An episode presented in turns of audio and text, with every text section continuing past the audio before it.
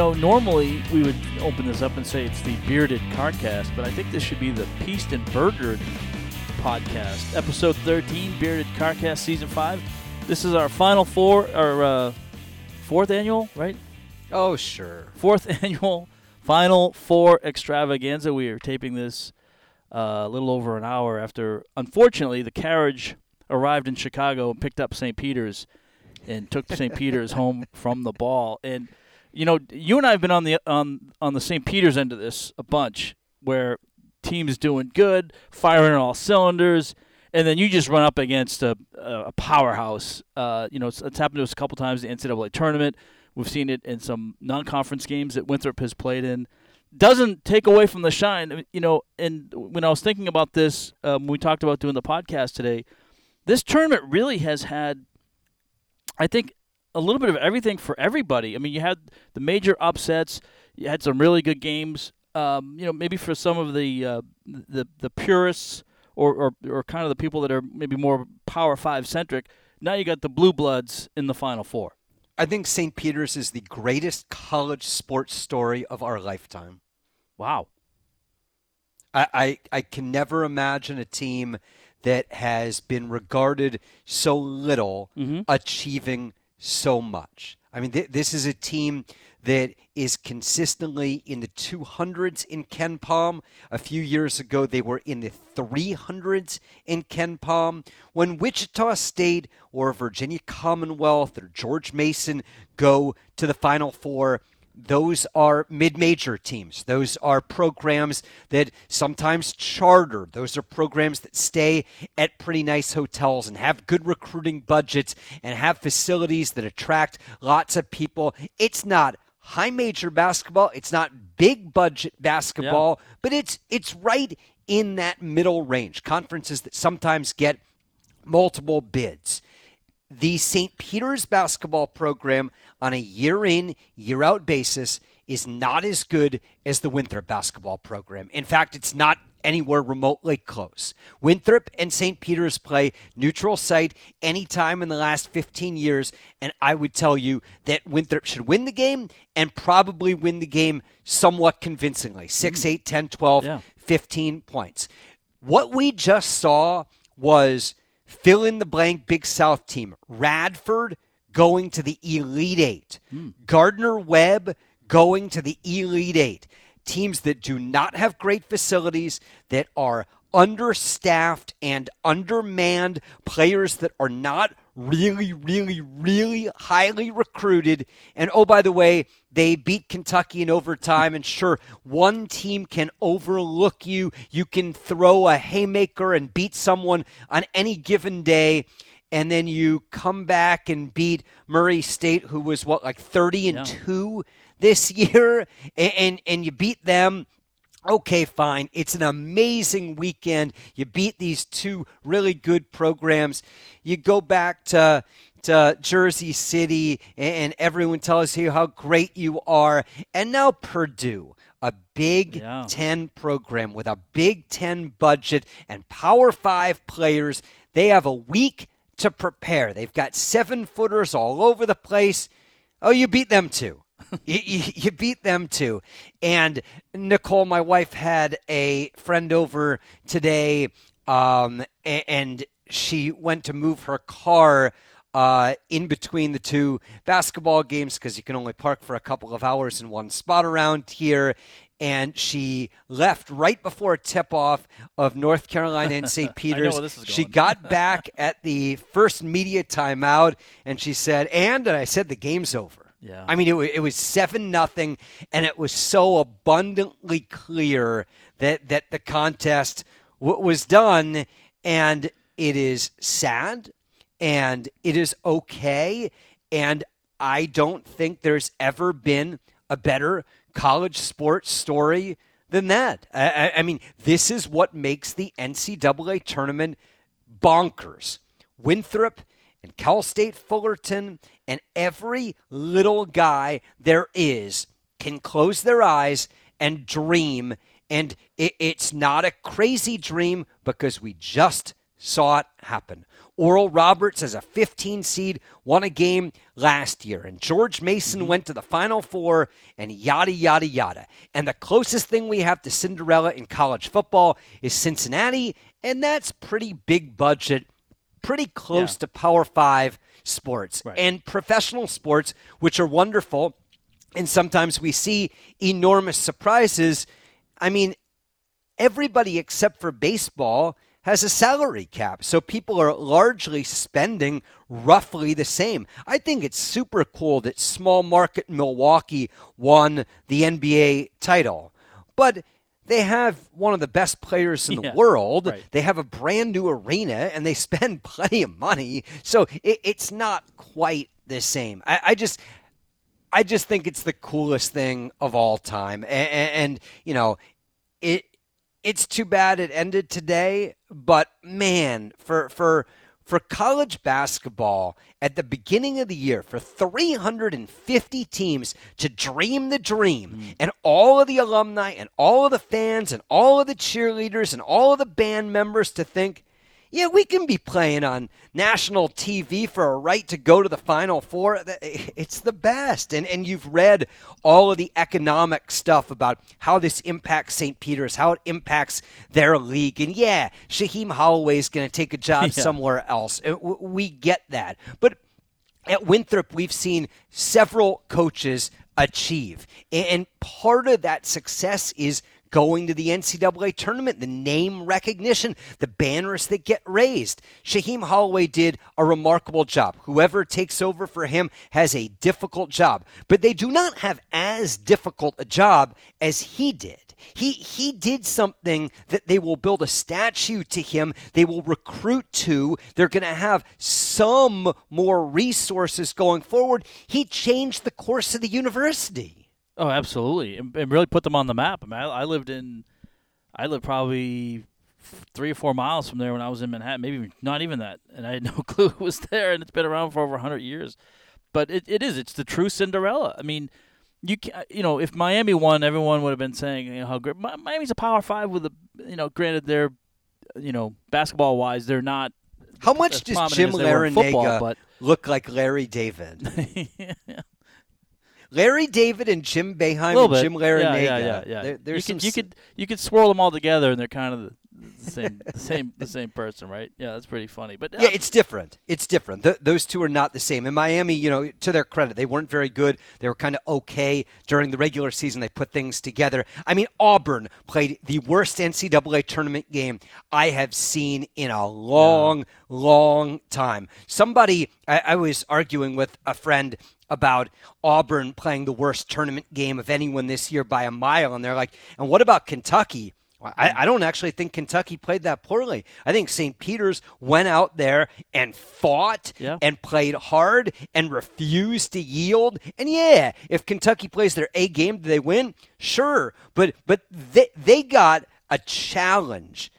Meanwhile, Auburn against Miami, that was a bad AAU game. I mean, they they threw in the towel. They stopped playing defense. They had absolutely no direction. I, it, it was it, it was ugly. So Miami beats USC, beats a Power Five team. They beat Auburn, another Power Five team. They beat Iowa State. Now, none of those teams had like spectacular, amazing years, but hey, you won three NCAA tournament games. It's as far as Miami has ever gone. I think they said Larranaga is the first guy to ever take two different programs to the Elite Eight, which is cool. But it's even more cool when you think about the two programs are George oh, Mason yeah. and Miami. Yeah. Not exactly, you know.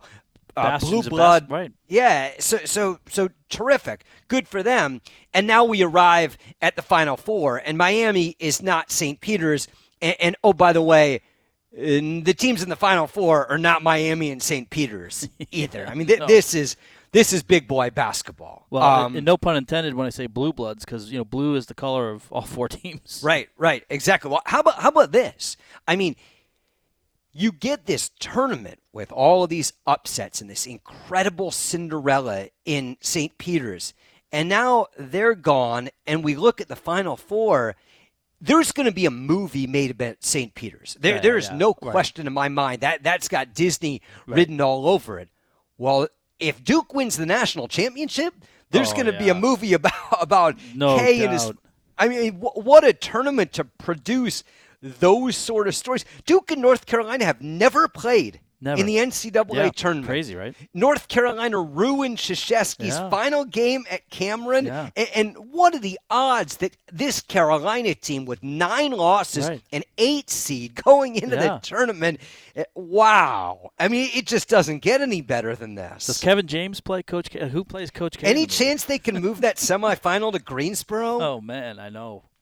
I know. Wow. What a, what a story. Well, and you know it's funny. Um, I've had several people say this to me already. It's like, boy, that, that that's it. You know, Kansas. Not that the, Kansas and Villanova is going to be the, the B side of the of the of the record, but it is. I mean, everyone's going to be talking about Duke and North Carolina. and It, it, this is the Red Sox and Yankees playing in the World Series almost. You know, I mean, it, Well, it's, it, it's actually exactly the Red Sox and Yankees playing in the AFC champ or Yeah, the, the or AFC, the- the, the the AL championship, championship, series, yeah, but yeah. because. And, and- and it's better because the tournament's better because it's win and lose. Right. You know, Yeah. it- I mean, it, it's perfect. I mean, the NCAA tournament is made up of game sevens. Every game is a game seven. It's single elimination. But, but the point I was trying to make though is that like, it, this is that game might almost be larger than the championship game in some respects. There, there's no question. W- what'll be really interesting is, let's say Duke beats North Carolina. I mean, I, Yeah. I don't know what the spread on the game is. I'm going to look it up as we talk here. My guess is Duke is a you know, four point Two, favorite, yeah. something like that. Um, let's say Duke beats North Carolina, and, and now they're playing in the championship game, and they're probably going to be playing Kansas, if I would guess. And I love Villanova. I, I just Yeah. Jay Wright's team plays with more discipline. They play with more um, understanding of who they are. That they are so high IQ. Obviously, they're the best free throw shooting team in the history of Yeah. college basketball. But they took a big, Big time hit, loss. yeah. I, I mean, y- they are not a deep team. No, they play you six, seven guys. Right, and you take away really one of three. I I, I- I would say, you know, to, to me, Samuel Moore and and the point guard, the, those three Yeah. guys are really really special. I do like the big guy, I must say, but but Gillespie Yeah, and Gillespie, Moore and yeah. Samuels are, are special. Eric Dixon is a nice addition to He this is. year's team, but but now you lose one of those key cogs, and that's That's gonna be hard. that's damaging. I mean, they, they, they really only have six contributors to start with, and, and now you go down to five. Now, they're going to tempo you. They're going to mm-hmm. slow the game Yeah. down. They're going to try to be first to 50. I, I mean, you want to talk about an impossible matchup for Houston. You know, they want to do the same thing. Right. Villanova's just better at it. Yeah. I mean, I mean Jay, Jay Wright's team is incredible, and maybe they can hang with Kansas because they'll they'll take the air out of the ball and they'll make all the right reads, but they're just playing with a little bit of a short deck. But they have a week to prepare. You know, I mean, it, it, I mean, it's not like it was, you know, in the the Saturday game and now the championship game. They're without Justin Moore, and, and how do you turn that around? And you know, on a two day prep, you know, not not that it's any greater, you know, significance, but you know, maybe there's some things they can tinker around with and and and try and work in that that can that can help out. Yeah, I mean they they need they need to find somebody in recruiting in the next week to add to the rotation. And, and the kid Bryan Antoine, remember Yeah. against Oh, yeah. Winthrop, he basically went the entire season without scoring. He hit like And three then- threes in the game. right. Then he hit a bunch of shots Yeah. against Winthrop and- had like you know whatever eight or ten points. I mean, he uh, no, not joking. No, he I know. might That- have to that- go into the rotation. I Right, mean, he, right. he doesn't play Right. a ton. Like like they're going to need a guy like that. To, to show up and you know maybe you play Arcidiacono at is probably and you get more- move yeah. you move Gillespie to the two Yeah. but then you're a really different team because Right. is a non-shooter you Right. don't have to guard him yada yada yada Jay will figure it out but they're going to be an underdog and they're going to be an underdog for the right reason Right. Well, and you're Um, bringing a you're bringing a, a McDonald's All American uh, in Antoine off the bench, right? Well, it's not. Yeah, exactly. So let, let's say, though, for the sake of argument, that Duke beats Carolina, and and, and I think Duke will beat Carolina. They're going to be I heavily think- motivated, and they're playing better now than they were at well, the end that's of the it. season. I, I mean, I don't think. I think both teams. You're in the freaking national semifinal. Yeah. I think everyone's going to be motivated. I, I think Duke is playing at the way we thought they could play all year long. I was anti Duke going into the tournament because this is a team that couldn't win the ACC tournament. They lost to Virginia Tech. They couldn't beat North Carolina, one of the kind of okay, so so not great North Carolina teams on senior day at Cameron, and they kind of went through the whole year where they would show flashes and mm-hmm. then they would be bad. I think they lost to Florida State, who wasn't any good this year, and they played overtime games against teams that weren't good. I think they might have lost to Virginia or played an OT game against Virginia and just kept going. Yeah. If you underachieve for four months, like why aren't you for the final couple weeks in the year? But now they're playing at the level that we knew they were capable of. I thought the offensive game plan against arkansas was spectacular. They just refused to take bad shots. Yeah. they put well, they their passed head up down. good shots for better shots Exactly. Put their head down. They drove. They touched the paint on yeah. almost every possession, and that's why they kept getting to the free throw line. Yep. Or when they would touch the paint, a double team would come. They would flare it out. They would get an open 17 footer. We weren't seeing ridiculous three pointers taken. I, I, thought it was a, a great game plan offensively from Duke, and, and defensively I really thought Krzyzewski made an incredible halftime adjustment against Texas Tech. Give Texas Tech credit, terrific defensive yeah. team. They're very good offensively in transition, and they can score going downhill. But they're they're not a great shooting team.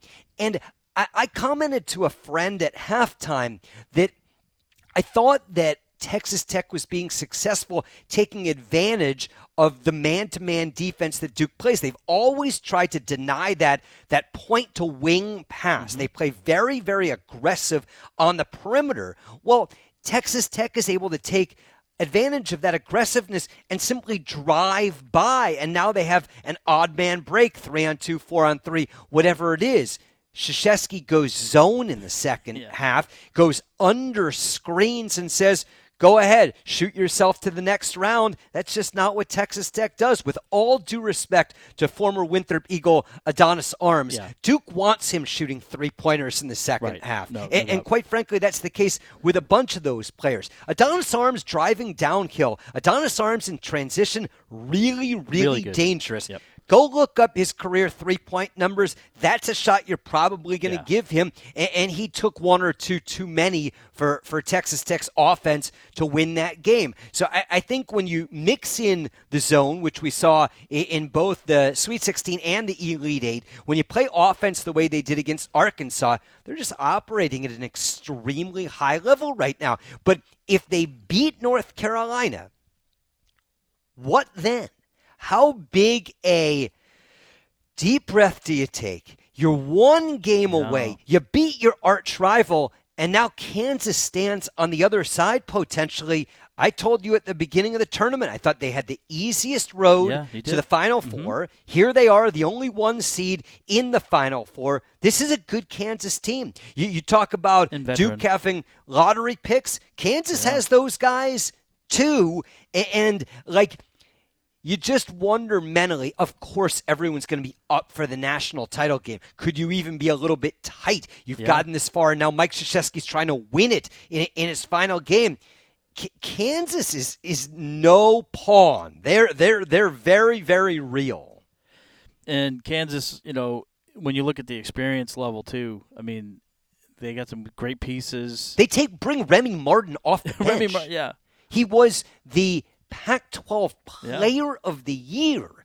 And, and he comes off the bench. Now, if you want to go the other way with Kansas, their path to Has the Final Four, yeah. I mean, they beat a 10 seed in Miami. They beat the overseeded four Providence. Mm-hmm. They beat kind of a a okay, pretty good Creighton team who was playing well at that particular yeah. moment, and, and, our friend Randy Peele and Texas yep. Southern who had played two days earlier. So I mean that's why I said they had the easiest path, but they are they are very very talented. I mean they were a number one seed for a reason, and, and the, the the the couple of big guys are are really tough to deal with. I mean I I think you you look at McCormack and, and you, you kind of marvel at at the way he can can rebound and, and defend and score. And, and, I don't even know if he's their best big. In Right. fact, I probably like Abaje or whatever. Whatever. Uh, Yeah. What is it? Yeah, uh, Agbaji. Agbaji, yep. I, I think I like him better, and he's not. He's not a, a true back to the basket Right. five man. He's more of a wing player. Uh, but they, they they're they're very good. They they they they've got they've got size. They've got athleticism. They can shoot the ball a little bit. They, they, they they're tough. And if you believe, and and I think now that we've watched the tournament, I thought going into the tournament the best two teams were, were or the best two conferences were pretty clearly the SEC and the Big 12. I, I understand that people are now going to argue for the ACC. I, I don't think, you know, single elimination Right. tournament Yeah, that tells us change that. the whole- I, I think the right. Big 12 was pretty clearly the best conference this year, and Kansas was the best team in that best conference. But, you know, we'll, we'll see. I mean, Duke may have been the most talented team from day one, and, and here they are in the Final Four. Now, I'm interested to get your perspective on this. There, there was a lot of talk at the end of last week about Gonzaga. Mm. And obviously, you're the number one overall seed in the tournament. They have been very, very good year in and year out.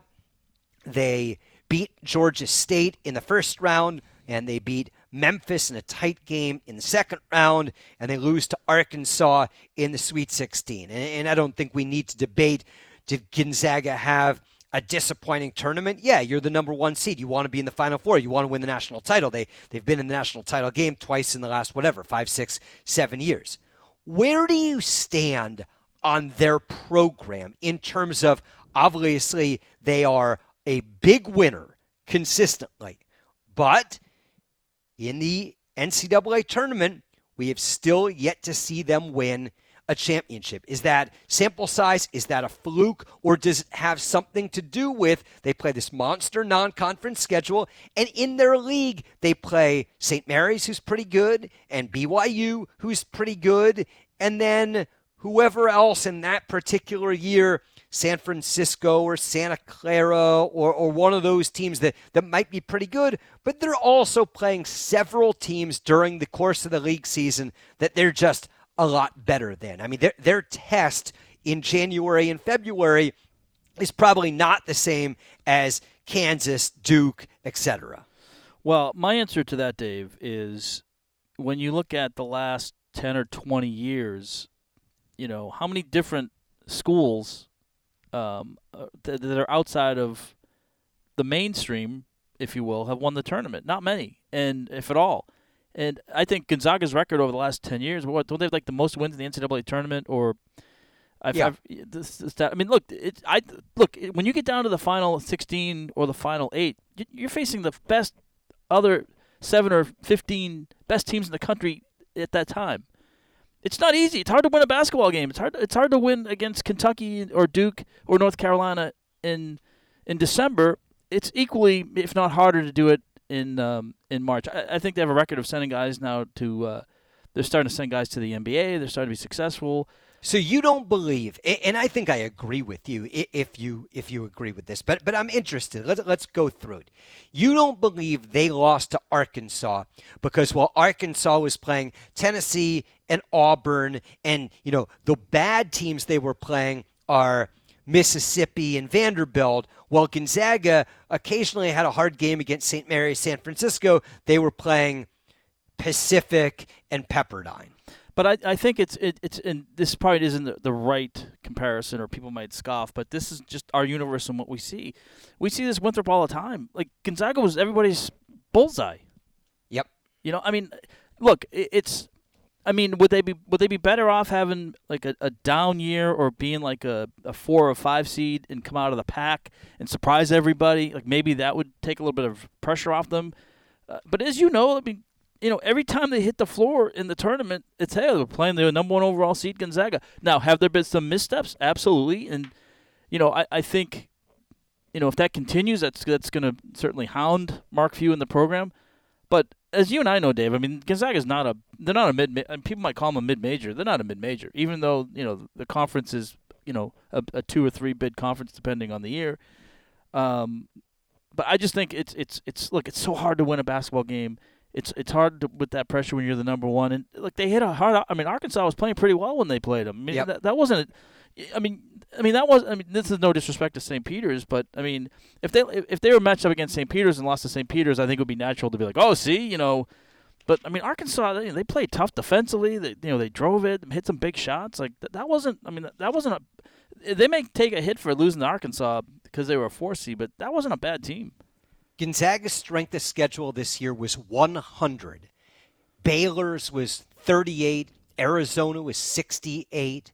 Kentucky was 59. Obviously, Gonzaga, the way they inflate that is by playing an incredible non conference schedule. A- And, then they played several teams in league this year. Remember, the WCC was a, a three bid league. They played. Right, and they San lost to St. Mary's. Right. Yeah, but it's A- a rivalry game. yeah, it, it just I'm with you. I don't think that Gonzaga has to do anything else other than continue to recruit really well, continue to schedule really well, and I mean they, they've come within 40 minutes of winning the national Yeah. title game a couple of times. I mean, w- when you're that close, yeah, they they, they, they haven't won the big game, and, and that's unfortunate. But w- when you come as close as they have consistently, I don't really think anything's broken or they've done anything wrong. No, I mean, you, you know, you look back at, um, you know, at all the different champions, right? I mean, you know, Baylor, you know, I mean, maybe not in that same circle as you know Kansas and, and Duke and North Carolina, but you know, it's still a Power Five that pumps a lot of money in there. Virginia, you know, Villanova's won a couple of times. Um, you know, then you look at Connecticut, multiple winners. Louisville has heritage. Kentucky, um, you know, Kansas, Florida, a couple of times. Connecticut. I mean, the, the, the schools that your your your your alma mater, Syracuse, Maryland. You know, that's going back 20 years. Michigan State, like, it's a small club. Yep. I mean, it- Yep. You know, I mean, it'd be one thing if like it was baseball, right? Like, let's say Coastal Carolina won it four years ago. I think then it would be a fair comparison to be like, wow, geez, you know, they could do it. You know, Gonzaga's trying to do something that I mean, in that list of schools we just talked about. And remember, if you go back to '85, I mean, Villanova probably would have been. I wouldn't say considered a mid-major back then, but that was a, and because of their seating, that was a surprise. But I mean, UNLV. UNLV was kind of a fringy, right? I mean, they were in the Big West Yeah. at the time, but they had Larry Johnson and Stacey Augmon, and they had you know Jerry Tarkanian. I, I I don't know that you can really compare that. Villanova, obviously, they- they're not a quote unquote Power Five team, but they sure look like one. I- mean, I- and I'm not being flip here, but I mean, if you really want to see like a smaller school that, that won it all, that was out of the mainstream, you go back to '63 with Loyola. Um, I, well, I was going to say Indiana State with Bird made it, but they lost to Magic. they lost to Magic, yeah, Yeah, yeah, have and to go. Marquette with Al McGuire, but I mean, you know, you know, it was Al McGuire. Well, I mean, Marquette is big budget Yeah. basketball. Right, like, right. like, yeah, i i- it's not Kentucky and Kansas blue blood, but it's it's pretty pretty high and mighty. And, and really, that's what makes the St. Peter story so more- rich. I right, mean, right. think about the budgets of of the teams that they played and the facilities and all of that. It's well, just think what they did for the for the MAAC. I mean, the, I, what did I see? The next six years, each school's going to get like 800 grand. That- I mean, for those schools in that conference, like that's. Could you imagine like the Big South schools all getting 800 grand for six years? Well, I could think of a way we could spend it. I know we well we, you and I. yeah, may, may- maybe we'd uh, you know maybe we'd get a car for the bearded car. It's a nice idea. It's a great idea. A great This is the Bearded Carcast for Mike Pacheco. I'm Dave Friedman. Thanks for joining us. A rare out of season podcast. I don't know if it's rare. It was rare in the last year or so. If you would like us to continue doing Bearded Carcast during the off season, What's your Venmo? yeah, bingo. Yeah. Let, let us know. Send us an email, beardedcarcast at outlook.com, or, or reach out to us on social media. And uh, we'd love to hear about uh, what you're interested in hearing about, or if you're interested in hearing anything. Um, the NFL offseason, and I think we talked about this on on Selection Sunday when we last talked.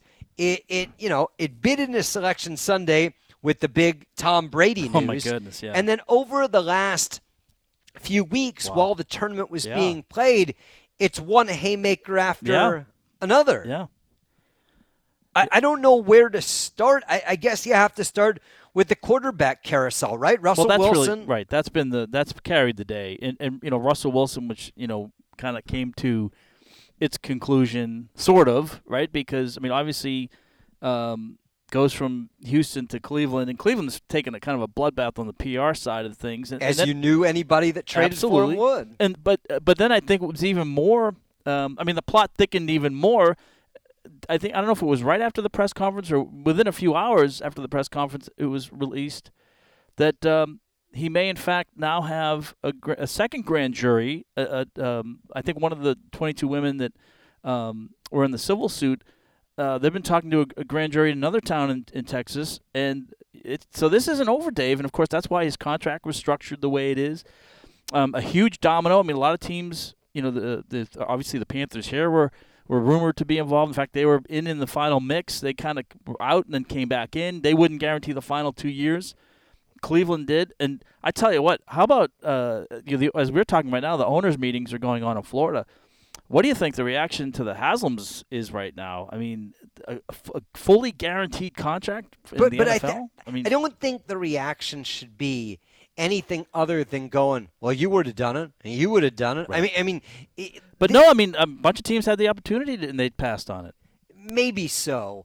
I, I think what they did was inevitable that somebody was going to, and, and you can have a long moral argument about Deshaun Watson. I am happy if you side on the side of I just wouldn't want him representing my team. I am happy for you to side on he's a great young player at the most important position, and, and I want him. All of those things are, are fine. He's going to be suspended for some, perhaps even this entire season. You know that going in. But he is an incredible talent, and, and he is going to be the the guy for that team at that position for the foreseeable future. So you give up a lot to get him. Fine. To me, the bigger story is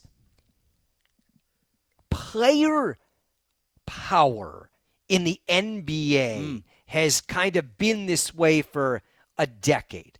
The players run the show. The players decide largely if they're going to sign somewhere, where they're going to get traded to. with. Right, and all of those sort of things. And that's become pretty clearly where the NFL is now, too. Maybe not to the same degree, but I Well, I, think it's harder because I mean it's easier to do when you have 12 guys or 15 guys on a roster, but 53. I mean there is some of that, but it's not I mean, but we saw same. we saw in the Similar. last yeah, with two Gronkowski weeks and Brady a couple years ago. the top, arguably the two best receivers in the NFL, almost certainly the two best receivers for two of the best quarterbacks in the league, said, "We want a bazillion dollars. We want it now. Pay us, or we'll find someone else to do it." And all of a sudden. Aaron Rodgers' best receiver is in Vegas, Yeah. and Patrick Mahomes' best receiver is in Kansas City Or is it or, Miami? or it goes Yeah, from Kansas to City Miami. to Miami. Yeah. A- And, like, it seems pretty clear to me that what we see in the NBA is basically at the NFL now. I don't view this as a negative thing, but it's a different thing. I, I was talking to a friend who's a college basketball coach the other day, and we were talking about the transfer portal. And, and he made a point. He said something to the effect of, I think the transfer portal is great because at one time, all recruiting came down, not, not at the, the low major level, but at the high major level, it, it came down to Bagman. It mm-hmm. came down to this, this shady Right. gray area.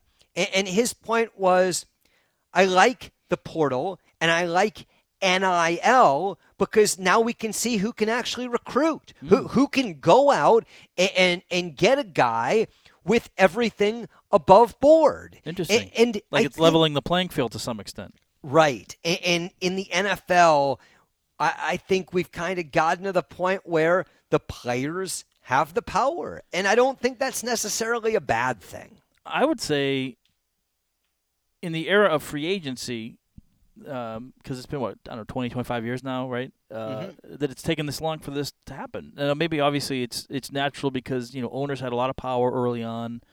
Um, it's interesting. You don't really see with you know technically no salary cap. You haven't really seen this as much in baseball. Uh, it's interesting that it's a kind of an NBA. Oh, baseball's a debacle. I mean, you can't have you can't have teams.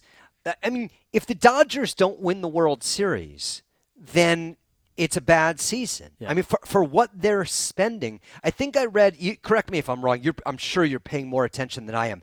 I, I think there are some teams in baseball spending three hundred million dollars, and there are other teams spending like fifty million dollars. It's not quite uh, that high, but yeah, it's. I think it's in the high 200, like 280, 290s, uh, and yeah, the, the the floor is in, in your neighborhood. What are you talking about, like 50? Right, but, but yeah, that's no, a- that's no, a it's a, joke. huge disparity. Absolutely, it's a joke. Well, and and then you you look at um, you know, like uh, proud franchises. You know, like Baltimore. Like you know, eh, now growing up, Orioles were a good organization, right? Um, now, granted, it's not a, it's not a New York, it's not a Boston, it's not a Chicago, but um, you know, a lot of a lot of heritage there. But uh, you know, they're one of the teams in the bottom four of the payroll. Yeah, I, I just brought it up here on Spotrac. Dodgers 275 million, Mets 250 million, Yankees 240 million, and then at the bottom, Orioles 31 Yeah, 31 million. Cleveland 37 million, Pittsburgh 38 million. I, I mean, How do you compete? I mean, how the- I can mean, you ask Tampa someone to buy a ticket to watch your team get their butt kicked because you simply refuse to spend enough money to compete? I mean, and that, that that's ridiculous. Well, and when was the last time the Orioles made the playoffs, or or consistently? I mean, I I think mean- they were in like five, six years ago, but Yeah, they had that good run a decade ago, whatever it was. But but yours payroll is thirty-one million dollars. You're the Guardians, thirty-seven point four. The Pirates, thirty-seven point nine. The A's, forty-one point eight. Those four teams' payroll is more than twenty-five million dollars less than any other team. Those four teams aren't trying to win. They're not fielding a competitive product. You, you can't possibly be a fan of one of those franchises and say, man, I'm fired up for the season. You can say, I want to go get a beer with my buddies. Yeah. You can say, I'll go support the team once. It's a nice sunny day, wh- whatever. But like to buy a season ticket for one of those teams, you should get your head examined. and what are you doing? well, yeah, but you know what you're getting yourself into. So, I mean, Right, but but like like the cost of go I, I have no idea what the cost of going to a Dodgers, a Mets, or a Yankees game is. I, I would have to think it's on the for, higher end. for I mean, it's like I think the average ticket's well over hundred dollars. so for two people to go to a Mets game, you, you're probably in it. What uh, parking, food, all Right. those things. Two people, it's probably you're out the door three hundred bucks. Is that fair? Yeah, probably something like that. Okay, so if their payroll is 250 million and the Guardians payroll is 37 million, th- that means you should be paying um, nine times less, something like yeah, that. Yeah, So how much is a ticket to a Guardians game? it's probably I'm gonna guess thirty to forty dollars average. But it probably should be about 15 bucks. Right. Well, in the aftermarket, it probably is because someone's buying those tickets and then they can't unload them, so they're just trying to get whatever they can get. Uh, it, it th- that's not a real sport. That that's just that that's a joke. But we've talked I mean- about the. I mean, baseball is, is starting to become like hockey, right? I mean, it's it's it, it used to be big in between the, in between the major league cities, and now those people have found something else. Whether it's minor league baseball, whether it's MLS, whether it's you know their kids game, whatever. I mean, like when I moved here, people were still like you would hear some, not a lot, but you would hear some. Like when when I was at FNZ, we we would have some baseball MLB talk. I I, I don't think the the guys now doing local talk radio are, are talking baseball at all. Maybe maybe they'll talk a little bit around uh, opening day. Maybe they'll talk a little bit about it at the World Series. But in between then, it's all NFL, and then NBA, and then college basketball, college football, NFL. Obviously, I mean NFL you can talk any day, right? I mean you can talk any, any, any one of the 365. It looks to me, I know very little about baseball teams and baseball rosters. It looks to me like there is a dip between the 11th highest payroll team, the Astros, they're paying about $165 million, and the 12th uh, highest payroll team, the Cardinals, they're playing $145 million. I would think of the 11 teams at 165 or more that you, you would expect 10 or so of those 11 teams, nine of those 11 teams to make the playoffs and one of them to win the World Series. It appears to me that before the season begins, of the 30 teams, there are 11 that are seriously competing. Well, and and if you put Tampa Bay in that mix, they're doing basically a shell game, meaning, and I don't mean that in a negative connotation, but they're they're basically they're hustling and doing a lot of different things, trying to stay competitive. You know, they're not they're not keeping a lot of their, um, you know, a lot of the guys that they sign, they're they're moving them for for assets. Um, I mean, they're doing it with, you know, a lot of hustle, a lot of smarts, some bailing wire, some you know, like the MacGyver of of putting together a baseball team. That's Tampa Bay. I mean, based on honestly, they're. St. Peter's. Yeah, The fact that the fact that they're able to do that is absolutely remarkable. They've been in the playoffs three straight years. Now, the prior five years, they missed the playoffs in all of those seasons. But the last, but they were years, accumulating assets. I mean, they were doing hundred percent, Yep. hundred percent, and and and their payroll this year is twenty fourth at seventy seven million dollars. So, so there are still um, six teams behind them in Yeah. payroll. But the fact that they're able to do that is remarkable. You know, I'm an A's fan, even though I'm really sour on baseball right now. Right. And, and I get what the A's are doing. The A's believe in these windows. Right. They have windows in which they can be competitive, and they have windows in which they can't. And the moment in which they decide the window is closed,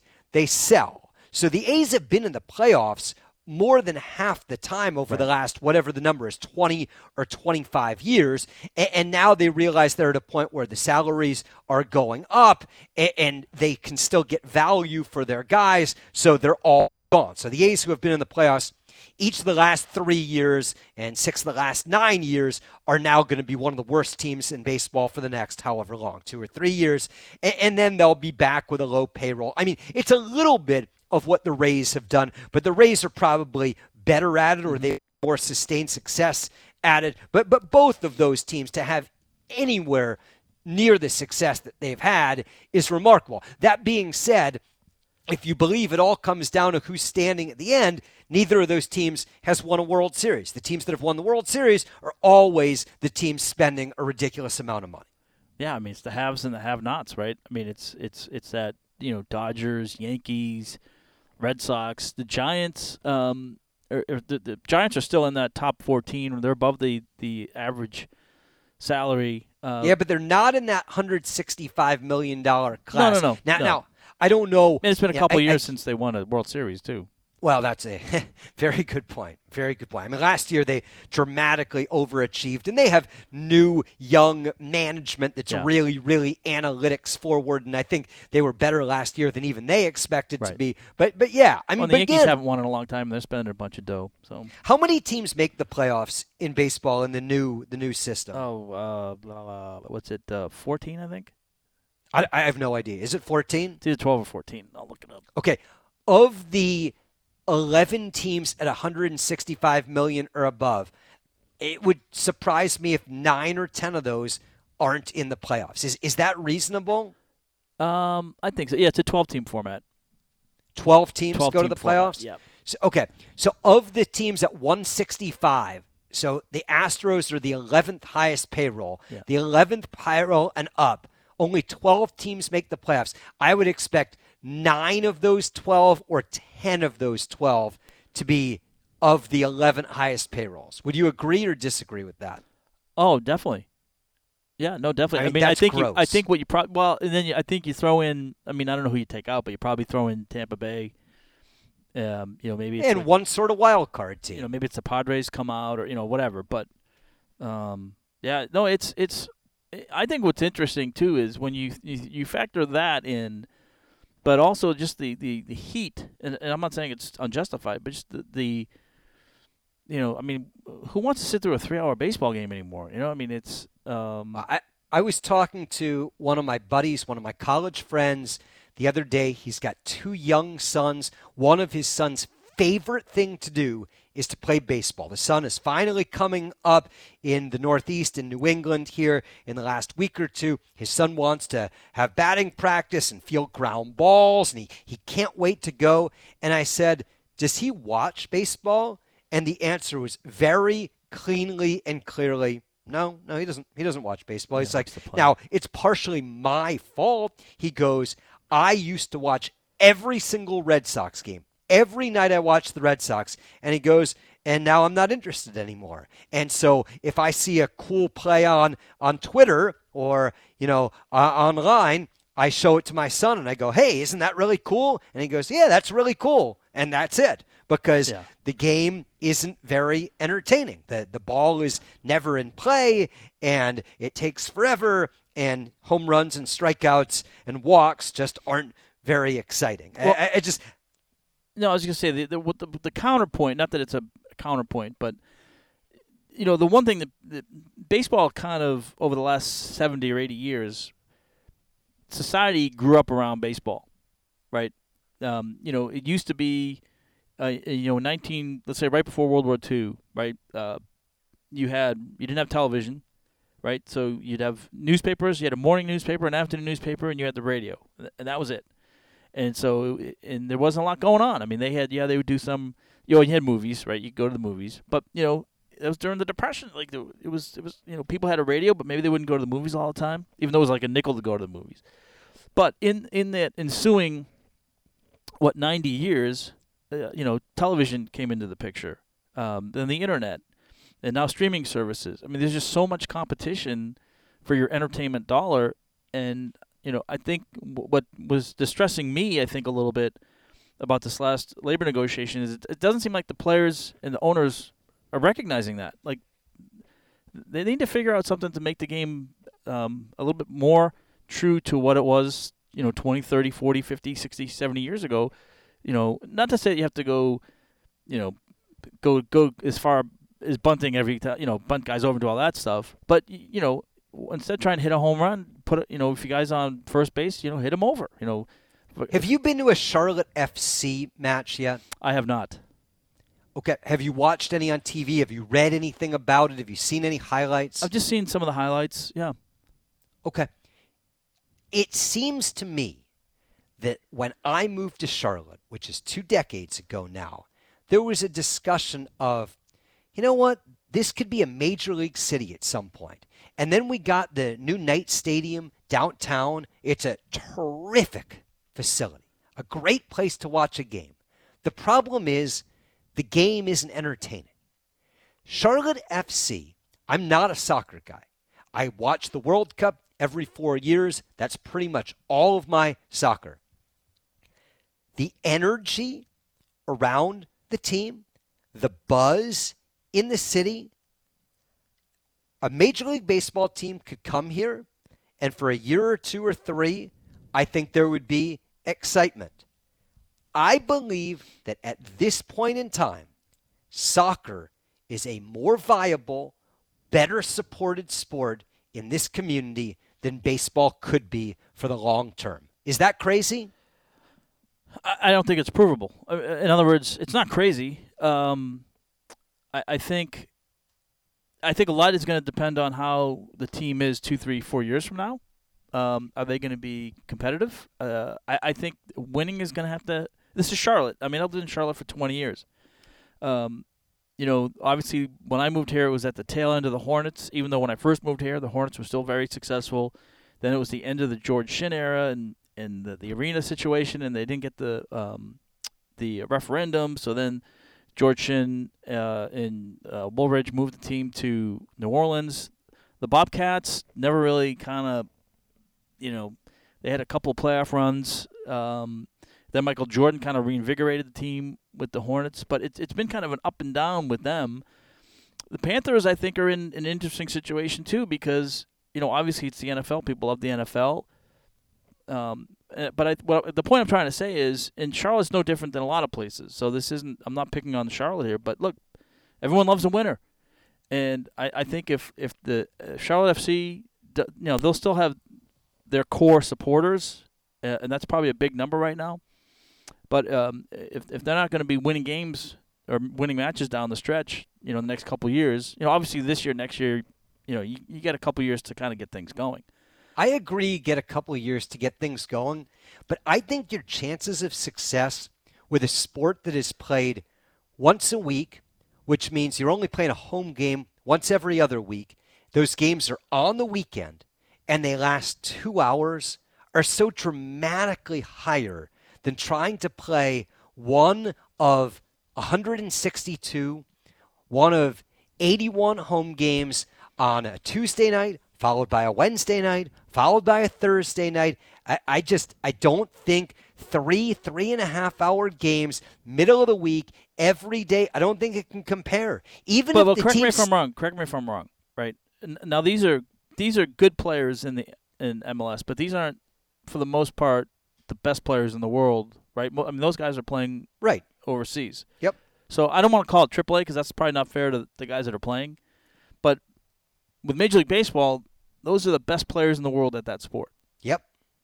So I would just like to add that. That's, I, that's I mean, I think only- that's a I think that's a great point. I think I think you're talking about the best versus not the best, but I also think you're talking about once every week or two. I want you to hang out with your friends and tailgate, go to a bar, go to a restaurant, come out to the game. It'll only take two hours. It's only on the weekend. I but mean, you I talk about we talk about this all the time, right? Um, you know, I mean, Knights games have significance, right? But they're not as significant as the Braves playing the Cardinals on a Friday night, right?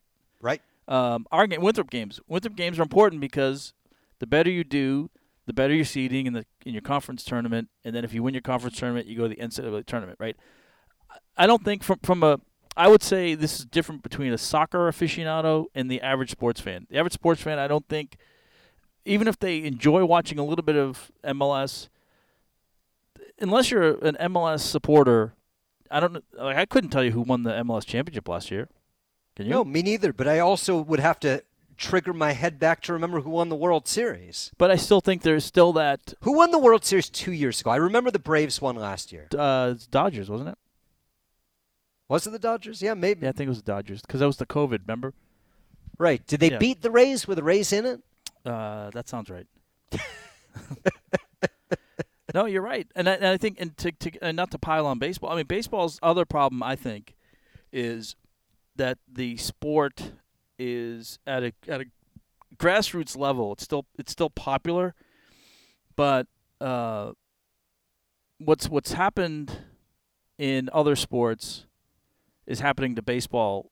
uh, Meaning, if you're not on a travel ball team, if your kid's not on a travel ball team at a certain age, it's less likely that he's going to go through a rec league, go on a middle school team, go on a high school team, maybe get a college scholarship or get drafted. I- I mean, it's it's starting to become I don't want to say elitist, but uh, I, I you know how I am. I'm the underdog, right? I, I love the underdog. Uh, my fear is that the, the it's going to be harder and harder for the diamonds in the rough, which is a lot of baseball story. I mean, Mike Piazza was like what, like a 48th round draft pick. Um, but but kids that um, to to your point about baseball is you know, kids playing and aren't watching it. That's a problem. But kids that maybe want to play, but maybe their parents can't afford, or they have this other kid, like kids that maybe want to be participating aren't given that opportunity or don't have that opportunity like they have had in the past. I think the, the a lot of youth leagues around the um, around the country are having problems. Um, and what happens is you might have like an eighth or a, uh, like an eight or nine year old or ten year old team, and then all of a sudden all those kids are going to a, um, a like a private baseball, um, you know, like a uh, like Jeff Schaefer's. And, and I'm not mad at them. I mean, like, you know, people can do what they want with their money, and if that's how they feel like it, it's best, it's you know, you know, we used on deck. We didn't play with on deck, but you know, we took lessons there because I thought it was good for John. Um, but it's just I think the the and this is where I think soccer's influence is important because remember 30 years ago, if I told you MLS would be as popular as it is now, you would have laughed at me. Yep. And I and I think all those kids playing soccer and watching soccer, and of course the World Cup, being able to watch the World Cup here and, and have the World Cup here, I think has been helpful. I mean, it, and you're absolutely right. I mean, there, there there's some there's some really great great things about MLS and having soccer here, um, and that and that growth I think is finally starting to take hold. I, I think the next evolution is, and I'm not as well versed on this as as I probably should be. Um, you know, I think the men's national team has to get back to being able to compete in the World Cup and and and kind of help keep, you know, invigorating things there, and, maybe having some of those guys, even if they're a little bit older. And I know this is happening to some extent, but playing playing in MLS too. But Yeah, I mean, I agree with all that, but like, and no one's asking me to do this, so it's irrelevant. but if my if a friend of mine said, "Hey, my kid's playing in a little league baseball game. Do you want to come?" All, all I could think of is, "Oh my God, how long is this going to take?" Like, are, you- are you no, it's kidding? an hour. Like, Yeah, I'm going or to have two hours, depending on the league. I mean, and, and if you have kids, they're just going to be standing there. There's no movement. Soccer, at least I know they're going to be running around. The game's going to be in and out. Well, kids soccer is it's it's. I mean, real early, real young is it's just a swarm of people running after the ball. I mean, it's not it's not like the you can play a baseball game and not need a shower afterward. Well, it depends on the time of year. Well, yeah, but that has more it's to, 90 that has more to do with global warming That's all right. It's still it's still he's still perspiring. He's when still did this become a, when did this become a science uh, podcast? I just feel like it, it, it's just so clear that baseball has this major problem. The demographic for baseball is me, and me and my friends have such tepid interest in it. If you have tepid interest in my demographic in it, what what does that say for the future? And- Well, that's it- that's what concerns me, and you know, uh, you know, and obviously, I've, I've been in baseball, you know, almost my entire professional life. Uh, at some at some aspect with it, whether it was covering a team or you know when I was working with the Red Sox or you know doing the games uh, since 2001, starting with Kannapolis and now with the Knights. And so you know, obviously, you know, I I- you know I like the sport and obviously love the sport. Been a big part of my life. Um, but I hear from friends all the time. Like what concerns me is what I'm hearing from from my friends, like you are. And, and you I know talk- people that work in baseball, and they're not going to say it on the air or in print. And I say, God, this is such a problem. I, I don't know how you do this. And they universally agree. The sport is just full of these issues and problems that are unresolved, and seemingly no one is doing anything about it. Yeah, I mean, well, I mean, baseball's trying. Um, it, it it's going to be seen whether these steps that uh, they're undertaking. I know this year uh, there's going to be the robotic ump. Uh, What's going to happen first? Major League Baseball is going to make major sweeping changes, or the NBA is going to have an in season tournament. mm, probably? uh, I would think. Well, the NBA is getting closer to that, right? I mean, they've been talking about Yeah. it for a few years. But and I mean, but I think- but I think doing- absolutely brilliant idea because they play too many Right. games, and you need to do anything you can to generate importance for those games. Well, and they, I think they, and I think maybe the, the test run is the the play-in game now that they're doing. Or the play-in game's brilliant. Yeah. It's a great idea. And yeah, now do 20 teams or 22 teams or 24 teams, whatever it is, make the playoffs. Yeah, all of a sudden you're the 24th best team in the NBA and you have a chance to get in the play in tournament, and all of these fan bases are engaged until the very end of the year. I mean, when you play too many games, and every sport other than the NFL does, you have to do something to make the regular season games Yeah. meaningful. And and the extra playoff positions, the play-in games in the NBA do that. The, the in-season tournament that they've talked about, it, it's going to do that. And meanwhile, baseball talks a good game, nothing ever happens. Well, and baseball is an interesting situation too because the just the power that the players union has, they can't just institute anything they want to. They have to collectively bargain it. So it's, baseball's at a disadvantage maybe than other sports in that sense.